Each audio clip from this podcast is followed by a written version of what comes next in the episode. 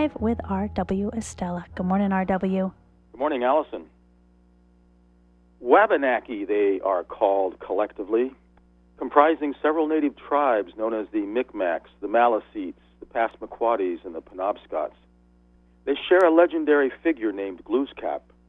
He is said to be variously a spirit, a medicine man, a sorcerer, a god, a trickster, who can make men and women smile.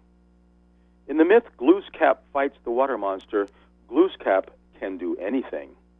He creates a village and teaches the people there everything they need to know. They are happy hunting and fishing.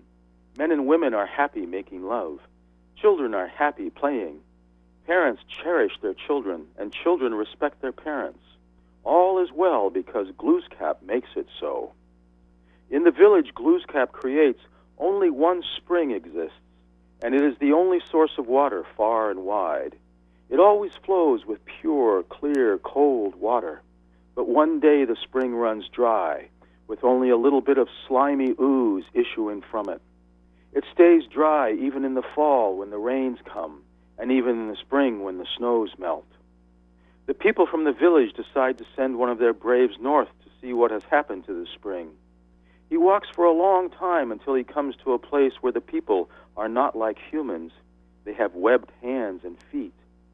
A brook nearby has some water in it, but not much. It is slimy, yellowish, and stinks. Thirsty from his long walk, the brave sent by his village asks the people with the webbed hands and feet for just a little clean water, but is told by them, "We can't give you any water unless our chief permits it. You must ask him." He is directed to a farther location upstream, where he meets the big chief, a monster so large that he fills the whole valley from end to end. The monster tells the brave to go away or be swallowed up.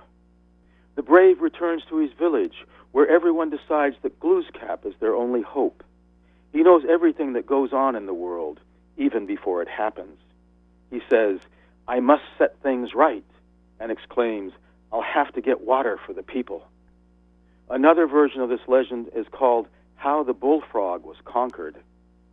In a recent interview with Tom Bell of the Portland Sunday Telegram, Penobscot Nation tribal historian James Eric Francis Senior alluded to the legend of a frog monster that once sat in a great river and blocked the movement of water, causing the people to get sick and die.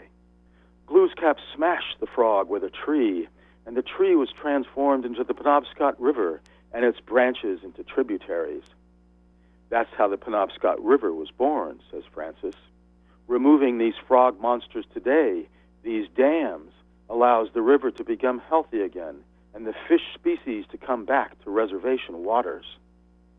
This morning, in about another hour, the Penobscot River Restoration Trust will be hosting a celebration to commemorate the beginning of the historic removal of the Great Works Dam. The Penobscot River Restoration Project that the Trust is charged with implementing is an amazing collaboration of the Penobscot Indian Nation, seven conservation groups, hydropower companies P P L Corporation and Black Barrel Hydro, and state and federal agencies, all working together to restore eleven species of sea-run fish to the Penobscot River while maintaining energy production.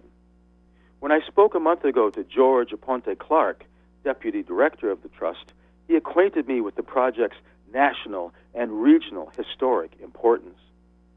A look at a map of the Penobscot River watershed, which includes the East Branch and West Branch of the Penobscot River, the Mattawamkeag River, the Piscataquis River, and the Kanduskeag Stream, among numerous other tributaries, reveals an enormous drainage basin, and a view of the same map that has one hundred thirteen dams indicated, twenty of them hydro-generating and ninety-three non-generating, makes one realize the colossal task ahead in restoring what was once the true greatness of the Penobscot River.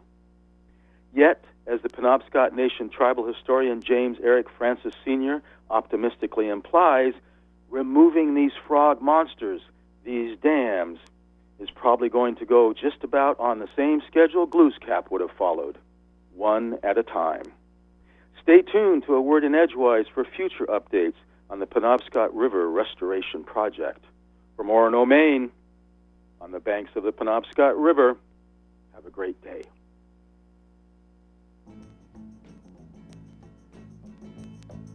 Done laid around, done stayed around this old town too long.